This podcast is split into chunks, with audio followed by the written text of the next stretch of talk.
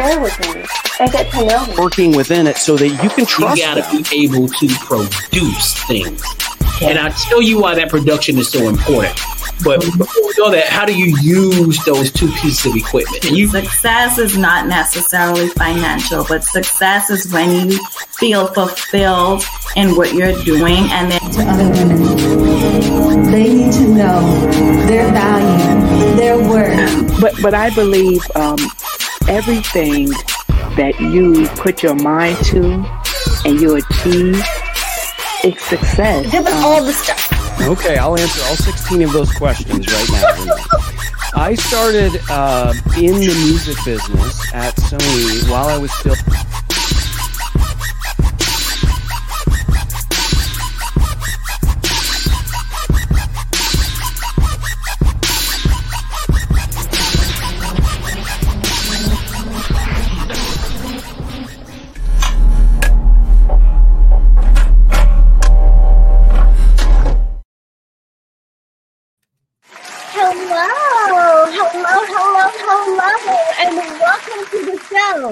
My name is Renee Hastings, and I'm your host of Renee Speaks.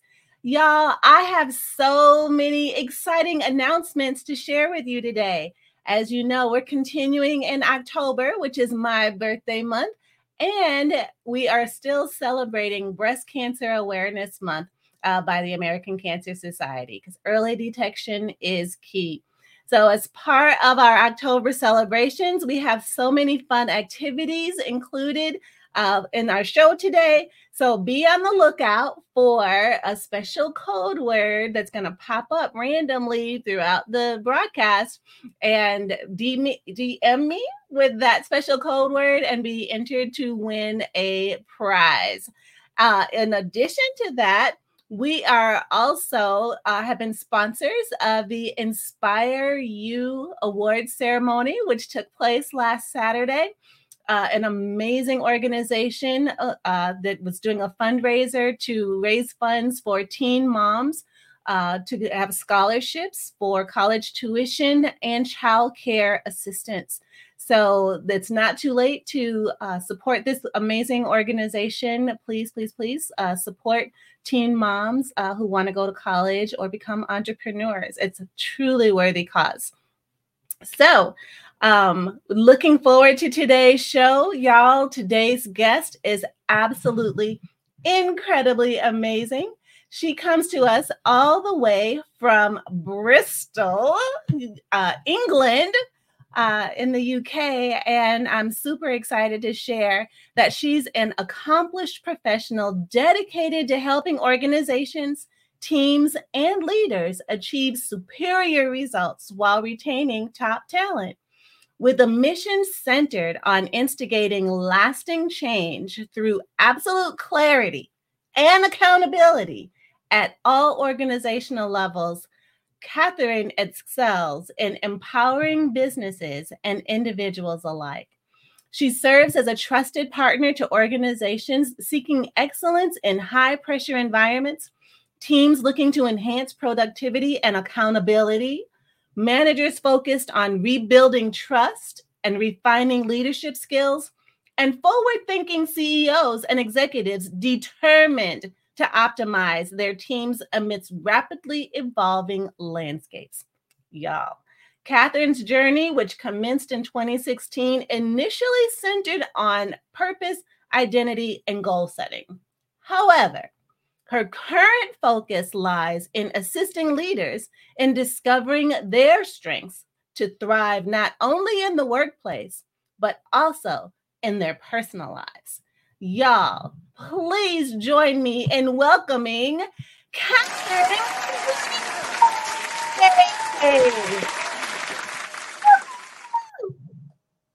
Hello, thanks for having me. you. I'm here. Okay? Yeah, there was a little bit of delay, but I'm here. I'm so excited. Good, good, good. I'm so excited to have you here with us today. Your skills and expertise are so needed in this workspace and, and this entrepreneur entrepreneurial space. Uh, so I'm super excited to chat with you today about what it truly means to have purposeful roles and deliver powerful results. That's that's what it's all about. As an entrepreneur, we're leading teams. We need to know who's supposed to be in what seat for what purpose so that we can have powerful results. So, thank you for joining us today. Thank you. So, Catherine, let's go ahead and jump right in. Why don't you go ahead and tell us more about yourself and your journey and how you help organizations foster a culture of joy and ease while achieving their targets and goals? Sure.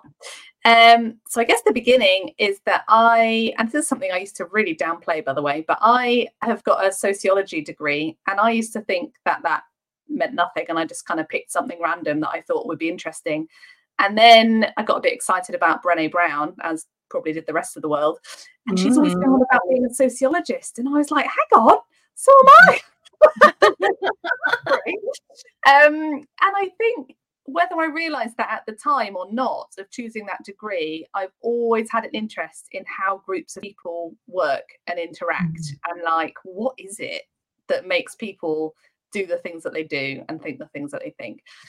And right. um, so that was kind of it from a theory point of view. And then basically all the jobs I had straight out of university did I did because I had a certain passion for the industry or for the work that I was doing.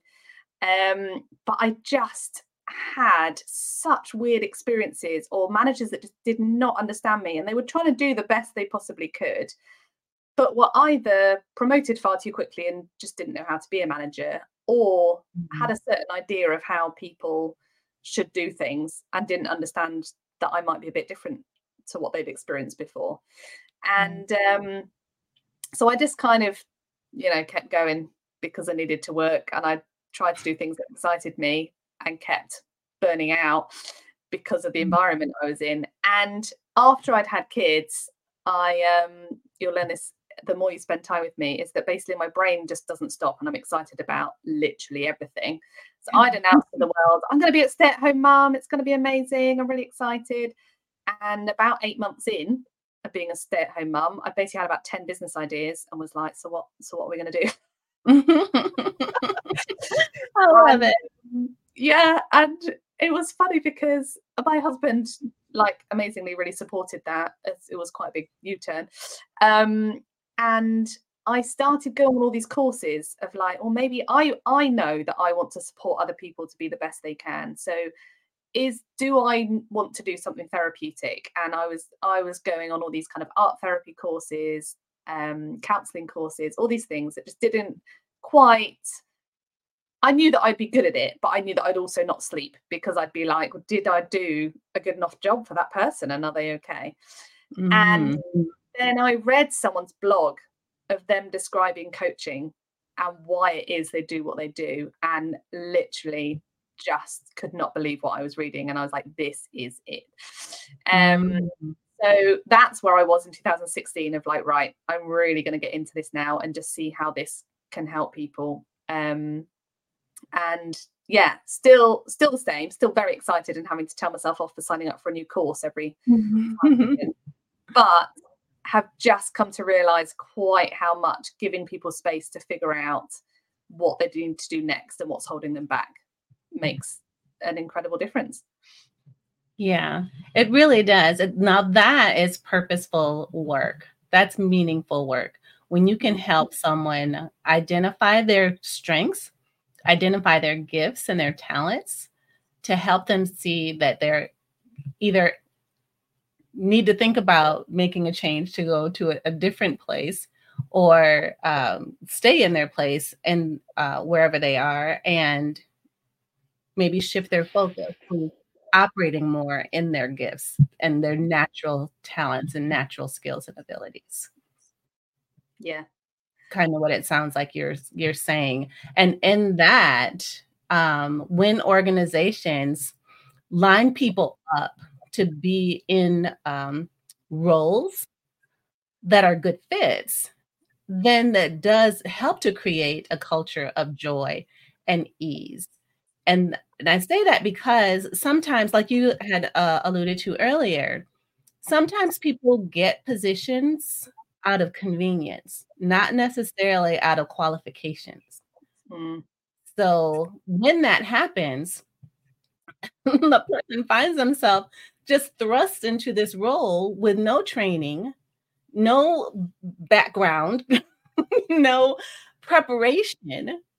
And they just they're floundering around not doing well or doing a really bad job and basically uh, trying to get something done, but killing the soldiers along the way, you know, that are on their team. Do you know what I mean? Because they don't have the proper training, they weren't uh, properly prepared, or they were just thrust into this role without any um, advanced knowledge of how to properly perform the duties of the role. Mm.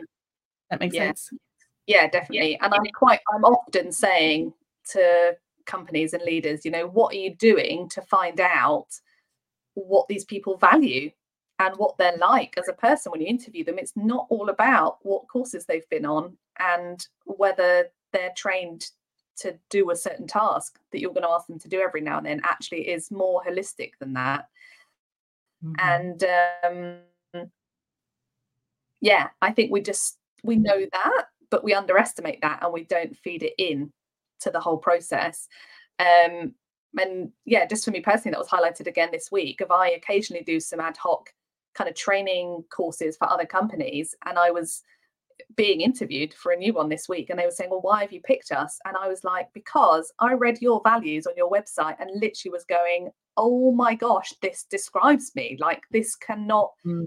I, I was going to say this cannot go wrong. That's you know, that's a bit of an exaggeration. I'm sure there are many things that could go wrong, but there, there's a, there's a underlying um, confidence that we're already al- aligned on so many things that this is now set set up to succeed, rather than for us to have loads of problems that we need to work through on day one. yes, yes, absolutely. And it's so important that there is that alignment, that there there's a vid of uh, an alignment with your values, um, Mhm. and and uh, the vision that you see for yourself. You know, is it as part of this organization? And it's you know when you can read their website and say, yes, this is what we stand for. And it resonates so well with your spirit. it's like, yes, this, I, I get you when you say, what could go wrong? you know, this is like a match made in heaven. so that is uh, uh, so great.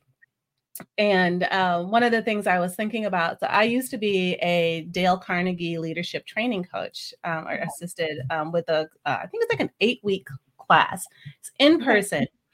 And there were people who were a part of our class. Um, one of the things we kind of um, asked them in the beginning was, What brought you to this place? And sometimes what brought them to our class was their boss, who basically said, You need skill development in leading people.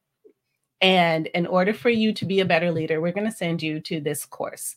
And uh, and they're going to teach you how to be a better leader um, and and so that's kind of where that comment came from about how some people are just thrust into these things these opportunities that look like opportunities for the person maybe it's a promotion or whatever but if they're not prepared they're not being set up for success Mm. and so that's so key uh, and critical to being set up for success is to find out from your own people what matters to you what is Yeah. important to you because usually it's along those lines or within that capacity that they their perspective that they come from or come at people does that make Mm. sense yeah totally and i see that so often as well that it is it is just the knee-jerk reaction doesn't it that seems wise in the moment that oh something's going wrong that must be a skills gap. Let's just find the mm. course that best matches that and we'll have fixed something.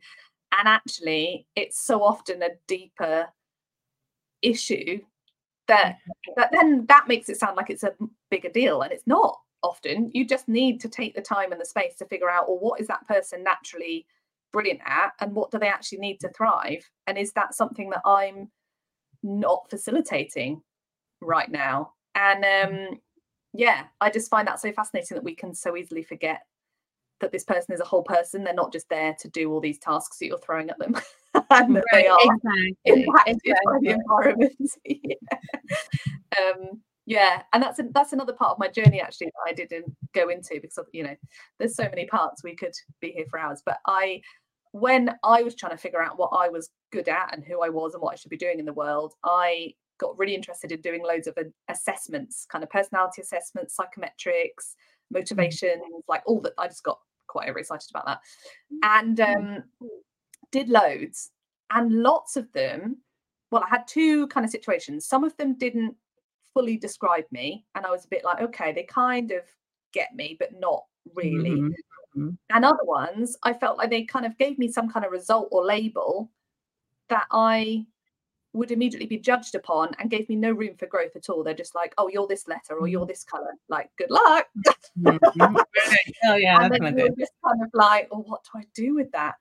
Um, But I found a couple since, one of them being Clifton Strengths, which I don't know if something you've come across before. Mm. Uh, Um, and what's it called again? Can you repeat that? Clifton Strengths. Clifton Strengths. Is that C L I F T O N Strengths? Yeah. Which is hilariously very confusing because that is a really famous area of Bristol where there's a bridge called Clifton Suspension Bridge that everyone goes to see. And then they think that I have some amazing link to the to this Clifton Strength Assessment as well, which is it literally has nothing to do with each other. Um That's it- funny. really funny. But um, yeah, it was all kind of researched and developed by a guy called Donald Clifton, and um, he basically realised, and this was in the seventies, and I still can't believe like we haven't caught up with this stuff. But he realised then we're just so focused on people's weaknesses and what's wrong with them mm. and what we need to fix. Whereas if we actually focused on what's right with people and what they're already doing brilliantly, that's where we get the exponential growth and the exponential joy is by tapping into their strengths. And Yeah. so I did that assessment, and it's the first thing that I've ever had that I was like, wow, this completely describes me. Like, how did it do that? Um, Mm. So I now facilitate other people going through that process just because I personally saw such a transformation in myself. Wow. And now is that an online assessment that's available to anyone, or do you have to be a part of a program to get access to this? Um, no, tool? so you go on the Gallup website and you just um yeah you just purchase a code to go and do the assessment and um, so anyone can do that anytime. What i find really interesting is they give you really in-depth report on what it all means. And it's not um just kind of an automated thing. It's actually really bespoke to what your strengths are and how they're related to each other. So it's it's really great the um information that they send out to you.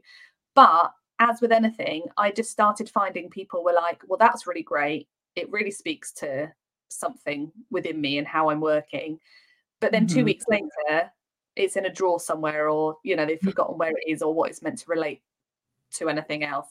Um so i actually facilitate a process where we spend um an initial five hours going through what on earth do these talents actually mean to me and the people around me.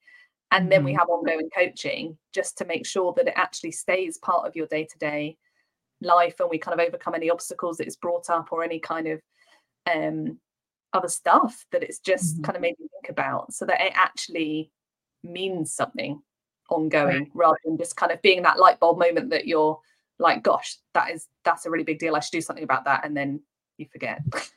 Right right. Or, or don't know the next step to take. It's like okay i got all this great data now what? It's like what do i do with it? How do i make it work for me in my environment whether i'm in corporate america or i'm trying to run a business with a team uh, you know leading a team? You know you need to figure out like where how the rubber meets the road. Yeah. do you know what i mean? Yeah and i found it so insightful for people because often the the things that you do are you're such on kind of um, autopilot doing or you think that you generally think everyone thinks like me like you know Yeah. that there's differences with people but you go well people's brains must do that because my brain Mhm. does that right really guilty doesn't. It really don't.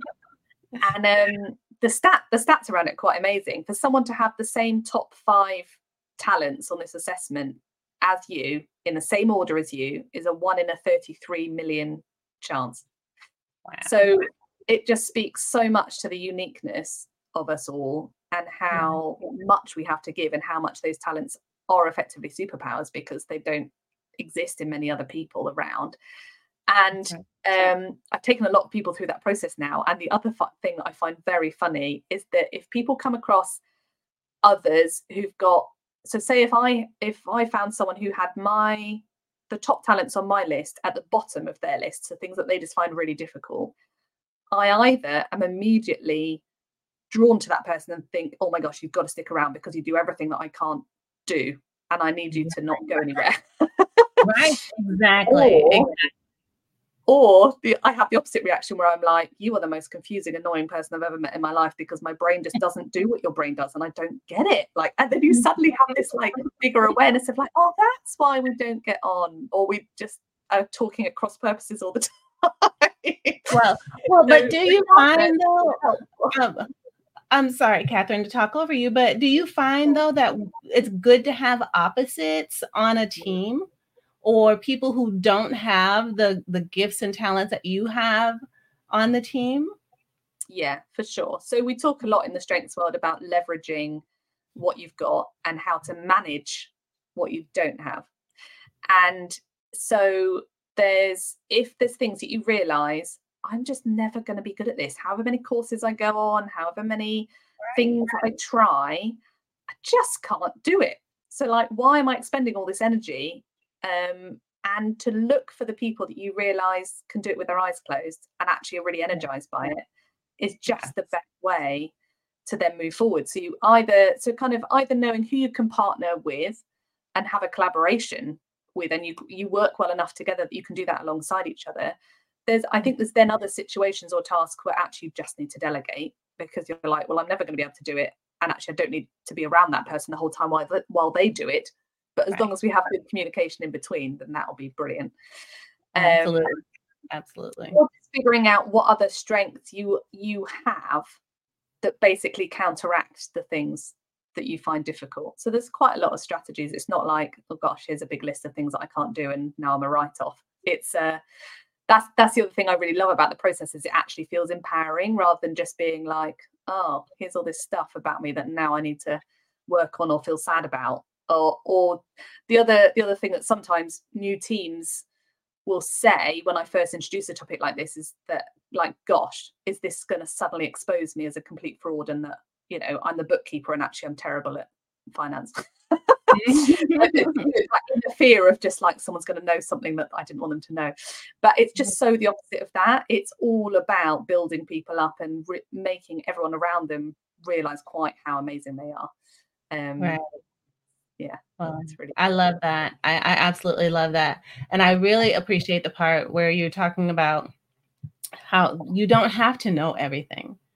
To be a great leader, you need to know your strengths, what you bring to the table, what you're good at, operate in that, bring the best out of other people and their gifts and their talents. Because what if they have what you need, you definitely want them to be on the team. And if they get life, if if their eyes light up doing some of those things that you absolutely detest, why on earth would you spend a fraction of a second doing those things yeah. when you can totally just give it to the person who loves to do those things and thrives on doing those things. That's what we do in my business. I own a mm-hmm. company called Executive Help Now, and we offer virtual administrative support to small businesses and senior level executives. And we take those things off of their plate so that they can focus on the things that only they can do. They can focus on the things that make the company money and hand off the calendar management, the email management, the social media management engagement. If they're doing a podcast, we take care of that for them as well. The whole nine, because that's not their lane, right? Yeah. We all have a lane. Yeah, absolutely. And then I think if that's happening in a larger organization, that's where you get to make the choice how agile and how brave do I want to be about going, well, actually, that person's job description has always been this. but it doesn't make any sense anymore. So I'm just going to lift this task from their desk and give it to this person. And on paper, that makes absolutely no sense. But actually, mm. day to day in the office environment or how those people interact, it completely transforms how everyone's doing because we're actually doing tasks that we're brilliant at rather than mm, this thing that's you know is taking someone forever because they just they hate it and they're not good at it like so Right. keep making them do it Right, right, exactly. Take it off their plate. Don't make them, don't put them through that trauma. you know, because that's what it is to the person who's not good at it. They're and mm. and then when they are forced to do something that they're not good at, it ultimately just diminishes their confidence in the areas where they're great. Yeah. And that's how you lose people. Like if they're actually misplaced and you know i can't say that i promise to take people through a process and we're always going to retain all your top talent because actually this process will lose you some brilliant people because they realize that they're even better placed somewhere else. But i always hope that people can kind of come from the motivation of we want our people to learn and grow and be where they're meant to be regardless of whether that means that we don't get to keep them for as quite as long as we would like to um, Right. but for those people who we can turn it around for who they really want to be there with you and actually they're finding it a bit hellish at the moment to like mm-hmm. to figure out mm. maybe it's just some really small tweaks or a different communication system mm. or just giving like give them a coach. Like i'm completely biased about that but it's always going to be my answer. Give them some space to just talk and figure some stuff out. Like they'll probably come back a different person Right. Uh, exactly. yeah Exactly. I mean, because when when people are offered an opportunity to do what they love, it doesn't take a whole lot to to to convince them that this is where they should be. Do you know what I mean? Because when you do what you love, you never work a day in your life. I don't know who quote whose quote that is, but I really believe that. You know, if you're if you're operating in your gifts and your talents and your purpose, you never work a day in your life because it's everything you have to give is a as a service is an offering of yourself of your whole self um, to this whatever project this department this company this uh, venture whatever it is because it's who you are to your core. You're living out you're being true to yourself and who you are in your inner most being. Does that make sense? yeah it's so true love it Yeah. I love that. So, what a great job you have to help people identify those things. How amazing is that? it is good. I honestly, I love it so much to just to chat to people and be like, well, what like did you realize you were this good at these things? And like, what are we going to do about it? Um, but that's the other that's the other thing that I've like was so excited to find coaching and then stick at it was because actually this is a joint responsibility. This isn't me, however much I'm good at strategy and fixing a problem. That would be why you'd hire me as a consultant. If you hire me as a coach, there's complete equal responsibility on who is making the changes and doing the mm. stuff. Like my job is to facilitate a space where you get to unpick things and feel less stuck and see all this forward motion. But your responsibility is to actually go and do the stuff. Right, And, uh, exactly. I think that's just it's so much better if you've got people who you know have been stuck and they're doing all these courses and they're having all this mentoring and they're just they're not doing anything potentially they're not taking responsibility for some stuff like it might it might be the fault of someone else completely but there is always the chance that they actually just need to look at themselves and what they are in control of as well Yes. Absolutely. So then, Catherine, what steps do you recommend for boosting team productivity and accountability? Like, Mm. are there some tangible, like one, two, three kind of things to do? Yeah. So um, I'm always going to bring people back to strengths because, like we said, I think when you're doing what you're naturally talented at, your productivity goes through the roof. Um, I know I found for me, procrastination is normally stuff that I just find a bit difficult or a bit boring. So the more mm-hmm. that people understand about their natural talents and their motivations, um, that's going to make a difference.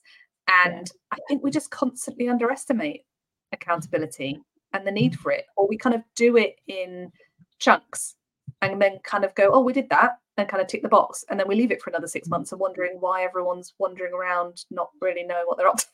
Right, like the right. consistent, consistency is just so key, and and there's always going to be another level to kind of push to, even when and so complacency, I guess, is the other thing to look out for alongside of that. Um, and and knowing what accountability actually means to different people because we're always we're all going to have our own lens on that and be like oh yeah of course i define accountability as this and this is what works for me but taking the time to understand what it means to someone else and what's effective for someone else um is yeah is a game changer Yeah, I I agree. Operating in strengths um, definitely is the much better way to go, and then holding people accountable for and determining, like you said, what does that accountability look like? If you say you're gonna meet X Y Z Sorry. goal, no, it's okay. Yeah. If you say you're gonna meet X Y Z goal by such and such a date on this particular budget, and you know, blah blah blah, with this number of people, then what happens if you don't make the date or if you go over budget or if you don't have the right people in place what does that accountability look like you know um how do you navigate something like that when something is missed even though you set the the expectation from the beginning Mm. So I think I always I also talk to people a lot about how they set up and have conversations with people because I think as soon as things are tricky, we lose our ability to be properly relational with people and to really know how to find out what's going on with them. We just go mm-hmm. into kind of survival or kind of panic, I need to fix it mode. And mm. and so then we'll just come out with a long spiel of like, well, this is what I need done, and this is how we're going to do it, and it's going to be done by then, and you better do it or else. And whereas actually, if we just take that step back and go, well, hang on, I'm just trying to, I'm trying to get rid of a situation, or I'm trying to shut down a conversation because this is difficult. Whereas if we're able to catch ourselves in that moment and go, what does this person think of this situation, or what have they tried to do, or what what is a question I can ask them instead of an instruction to give them, then I think Mm. it opens up a different level of conversation to figure out how to get them to do what you need to do. Because you know, every leader is going to need their people to do what a load of stuff, regardless. like not that you need to set people up to just being going rogue and doing their own thing all the time. They do need to hit the targets and do the things you're asking them to do. yes, But, uh, yes. so, um, but to be able to have those conversations with them where you where they feel invested and valued for the kind of niche things that they bring, I think Yeah. it's just having that mentality of this is this is a conversation where we're going to learn about each other and Mhm. what what could we have done differently to actually put more accountability into place for that person um because maybe our way wasn't the way that it works best for them Right, exactly. I love that. And I think any leader who has a conversation like that is a leader people want to follow Mm, because they're brave enough to have a conversation like this and brave enough to say, Look, I don't have all the answers, but I want you to do well. I want to Mhm. see you succeed, and I want to be a part of that journey. So I'm here to work with you to figure out what that looks like and how we can make that happen.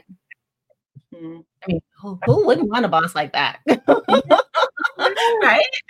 and honestly, the insight that I've got from strengths and stuff like that has been incredible as well because there's people, I think, when kind of when everything gets stressful and really high pressured, quite often people want to go really, really fast or really slow. And there's kind of not in, any in between. But mm. knowing which of your people work at different speeds, if they were left to do it their own natural way, also like makes a mm. real difference. Also knowing, I think we're so quick to assume that everyone can turn up to a meeting and know what they think immediately and be able to express that out loud very eloquently and respond to all this information that's being thrown at them.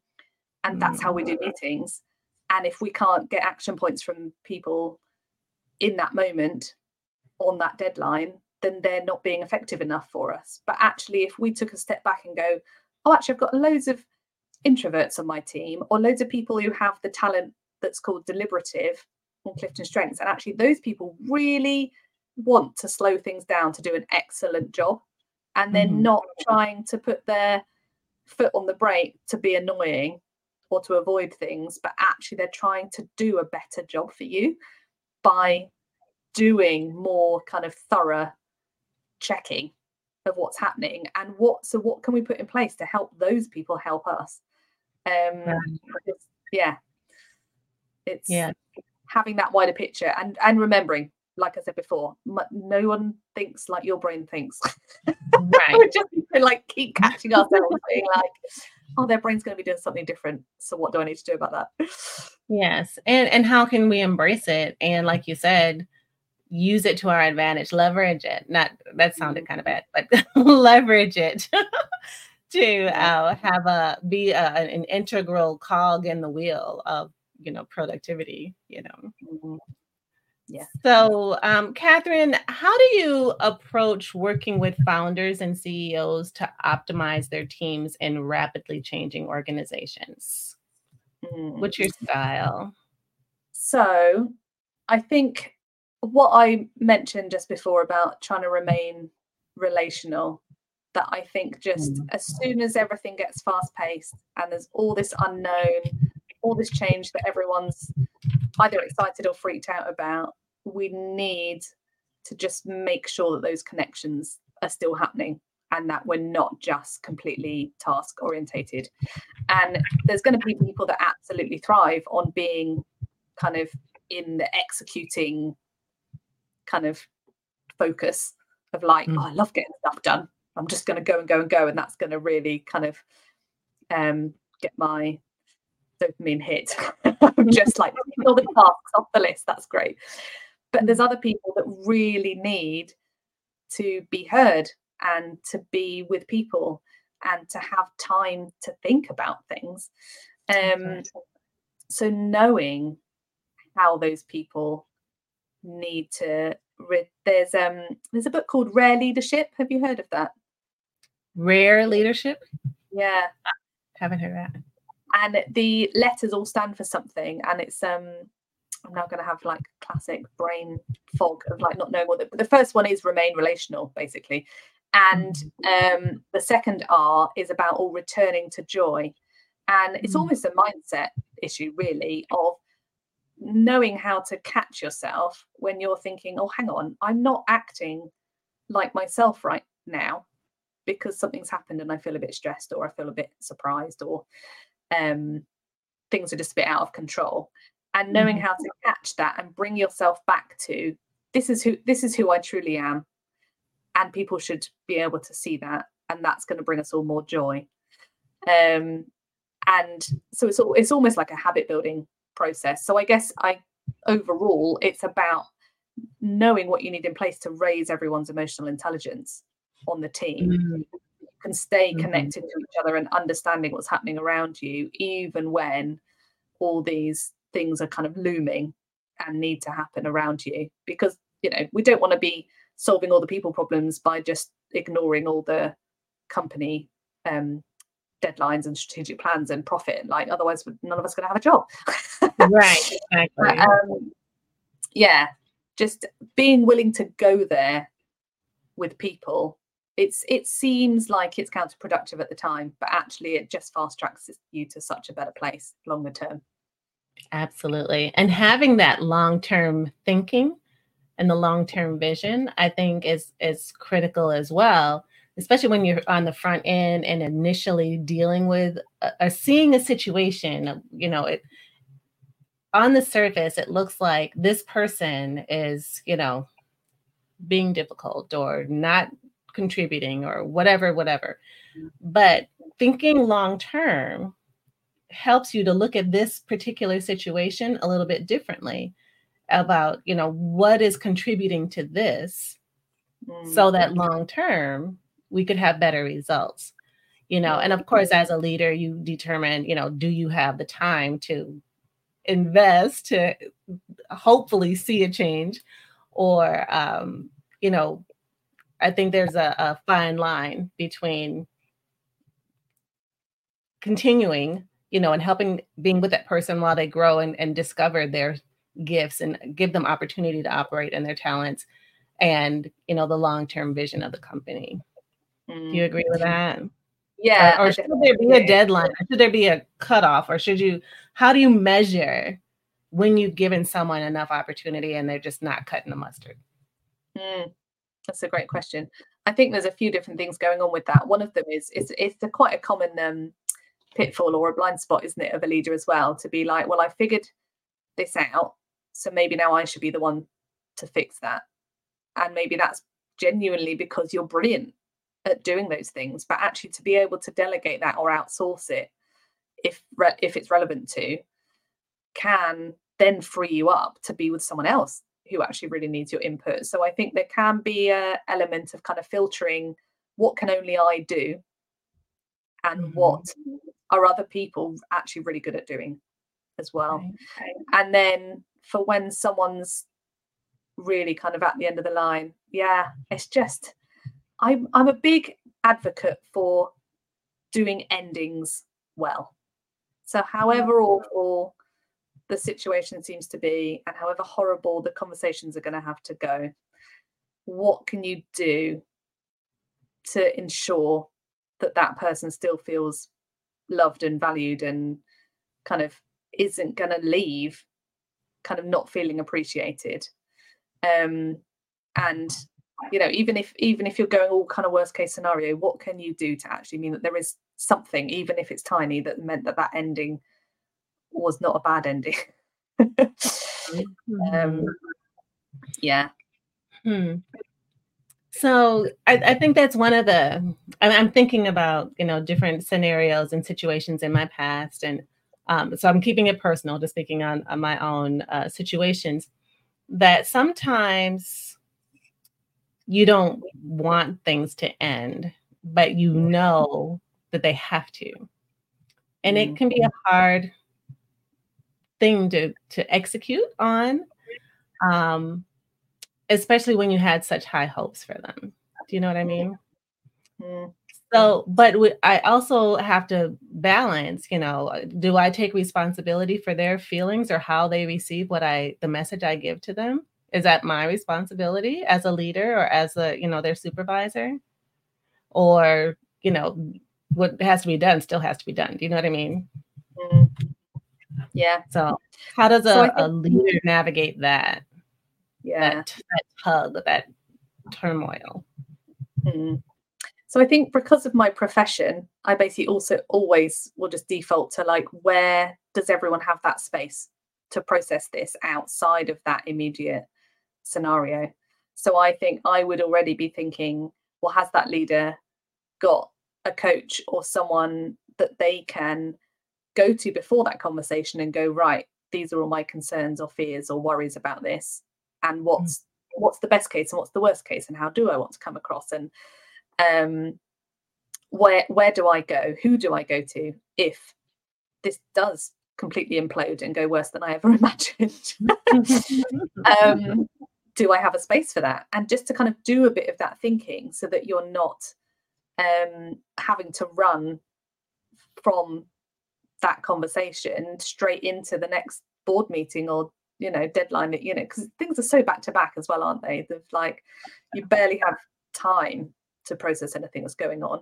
And also what can we put in place for the person leaving so that they're just so that they feel that they have space somewhere too? And i think just building a culture of we you know i I was wondering whether to go here or not because I have a funny I have a funny thing about um, companies that kind of call themselves families, and I mm-hmm. I love the concept of that, and I get mm-hmm. it, and I think it's brilliant.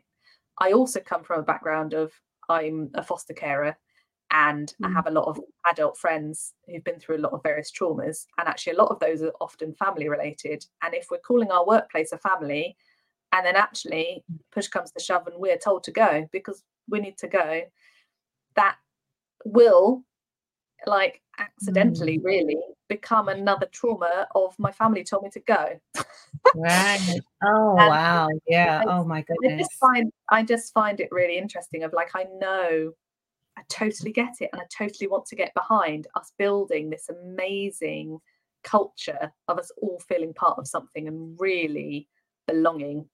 But there's just sometimes wider things to be looking at. And so, what can we build instead that creates a culture of there's going to be a level of support that happens regardless of whether we're in or out?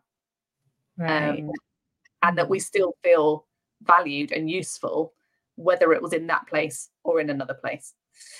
Um, right. Yeah, Hmm. that was a bit of a tangent. Sorry. no, that is so good. That's so good. Um, because you know, we all want to feel a part of something. You know, we all want to feel like we belong. We all want to um, feel like there's something that's stable or something that's consistent about, you know, this particular thing. And um, so we don't want it to end. We want it to be a good thing and and to you know for it to last for forever right um and so i think that's one of the challenges as entrepreneurs who are trying to build you know small businesses that do have these family like cultures or environments you know that you know you know if it should happen to, that it you know you need to separate or part ways what kind of space is that where you Mhm. continue on with the person even though they're not in their same capacity? Do you know what i mean like Yeah. out, it's like they're outside of work now and you now no longer have the same kind of relationship do you continue a relationship with them after they've been let go you, you know what i mean or you Yeah. had to let them go Yeah. I mean, those are some pretty deep, uh, deep uh, decisions and and uh, Yeah. ways that you might have to think about doing certain things for the the long term benefit of the company. Mm. I think for me, it often comes back to as well of um, I'm going to go on about Brené Brown again, but her her quote of "clear is kind," and I think that's amazing. But I think it comes with the caveat of my clear is not your clear. So actually, we can think we can be being kind, and we can completely be misunderstanding each other still. And to know, to kind of have the style of conversations with each other where we are checking what kind of conversation is this? What hat am I wearing in this conversation? Where are we aiming for this conversation to go? And how are we going to know when we've got there? They are all kind of coaching style questions that I would use every day with someone, but are still meaningful and effective in any kind of situation um, and can just be so helpful to Mhm. lead people well so that they understand okay we might you know if we're looking at, at an overview we might be friends and colleagues and have a hierarchy within work. And we might also kind of cross paths in all these other arenas as well.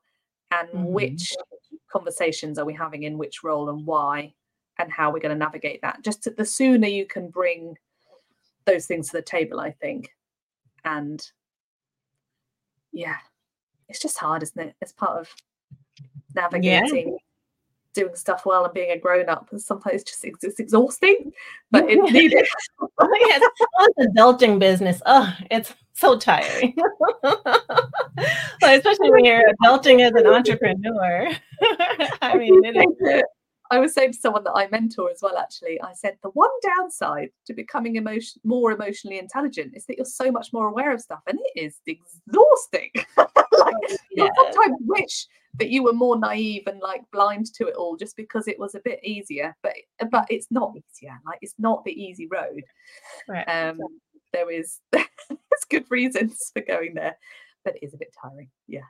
yeah yeah it's it's but i think in in the process of trying to navigate it all it just helps us number one be more aware of the consequences of our words and of our actions and the um, emotional intelligence i guess of other people and how they receive our messages. And so um, and making sure that uh, further to Brené Brown's um, message about being clear is kind you know are we really being clear and part of that, I hope uh, I'm understanding this correctly, that that language looks like this is what I I'm saying to you. What are you hearing from me to make sure that you are hearing what I'm saying and we are truly on the same page? Yeah, absolutely. Because I haven't even mentioned the part of my life where I run a business completely separately to this with my husband. And hmm. early days for that, we had absolutely hilarious conversations bordering on arguments where mm-hmm. we'd be discussing something and be really mm-hmm. confused like why do we disagree on this? Or why are you saying it like that? And like 10 minutes into this kind of borderline argument we'd suddenly realized that we were wanting and describing exactly the same thing but just coming from completely opposite angles. We're like oh we agree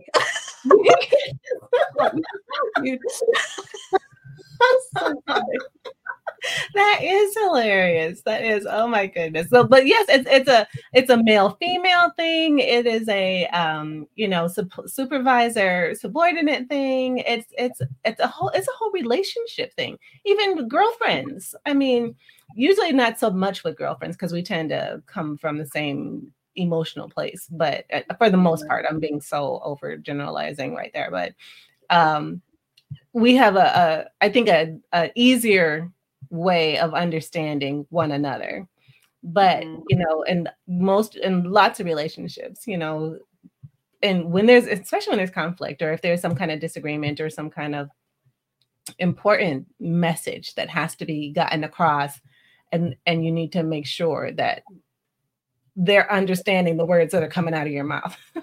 You know i'm not sure if you if you are a fan of the rush hour uh, movies but uh, there's an actor who's talking to another actor that says, do you understand the words that are coming out of my mouth? So, anyways we have to do that in business and and with our teams uh, to make sure that what we are saying is actually be, being received in the way that we intended so Hmm. i think and that is it's in itself an art yeah it's such it's such useful language as well as isn't it to say it like that because i often describe that to other people i say um someone told me this and i know they meant it like that but i received it completely differently and that was completely because of my own stuff and my own experience but Mhm. in that moment i couldn't receive it differently even though all that awareness is in my mind and i'm trying to see it from their point of view i still received it differently from how they meant it and just to stick with that and lean into that rather than just ignoring it or being afraid of it is where the change starts happening i think Absolutely. And that awareness, I think, is, is a part of a really important turning point. You know, mm-hmm. when when someone is saying something to you and you receive it differently than what they intend, what what is that? What what is causing that? Where what is the root of that? And and and so that takes some serious self-reflection and maybe prayer and and you know all kinds of things because there's sometimes things that, that are going on that you know we just can't fix you know need you know supernatural intervention say lord fix this because i can't yeah. you know kind of thing so yeah so true so true so before I cannot believe it's been almost an hour. I have like more questions and and I still want everyone to know how to reach you. Um, so let's go there. How can people reach you? This has been such a great conversation. It's just so uh, amazing to talk about the importance of these ha- having people in purposeful roles to bring about powerful results. Um, so if people want to continue this conversation with you or want to know more uh, for their company or for themselves personally, how do we reach you? Mm. So I am always on LinkedIn. I have so much fun making friends with people on LinkedIn. Like I'm just amazed. So uh, Catherine Gray Coaching. Uh, you can find me on there, chatting to everyone and being excited that everyone wants to be my friend. Um, and then on uh, Instagram, I'm called Purposeful Coaching because that was my original business name, and someone I got quite a common name, so I couldn't I couldn't get the uh, the handle that I wanted on Instagram. Um, but also my website is catherinegraycoaching.com. That's got a contact me form. on there as well. Or like I said, I'm always on LinkedIn Messenger, just seeing what everyone's up to and how I might be of use. Um, so yeah, just keep an eye out on there because I'm always up for having a chat with people. I'm actually writing a book. I'm kind of, I've been editing. I've been putting that on social media this week. Actually, I'm editing my book, and that is that is not one of my strengths. Let me tell you. So I can't wait to hand it over to someone who loves editing. Um, but the working title for that at the moment is the Strengths Solution. So it just goes into a lot more depth about why I think it's so brilliant. Um, so there'll be announcements on my uh, social media and LinkedIn about when that's actually available. Nice, nice. Well, congrats on your book. It's fantastic, and we definitely want to, um, you know, follow up with you, see how things go with that, and uh, st- and we'll definitely stay connected on LinkedIn and um, stay in touch. Um, so, any final closing remarks for us? Any nugget you want to leave our audience with? Oh, great question. I think just um, I've been trying to come up with. I used to be a really big Will Ferrell um, fan, so it's like I used to be like, so what's my version of the "Stay Classy San Diego" thing? um, it's very funny, but I think the closest I've always got, or what I hear myself saying most to other people, is just to stay curious. Like always ask, why has that happened? Why am I doing that? And why is that person doing that? And just never take anything for granted or make assumptions. Always ask, ask people what's going on. I love that. Stay curious. So we will stay curious. Catherine, you were made for something great. So go and be awesome. Thanks.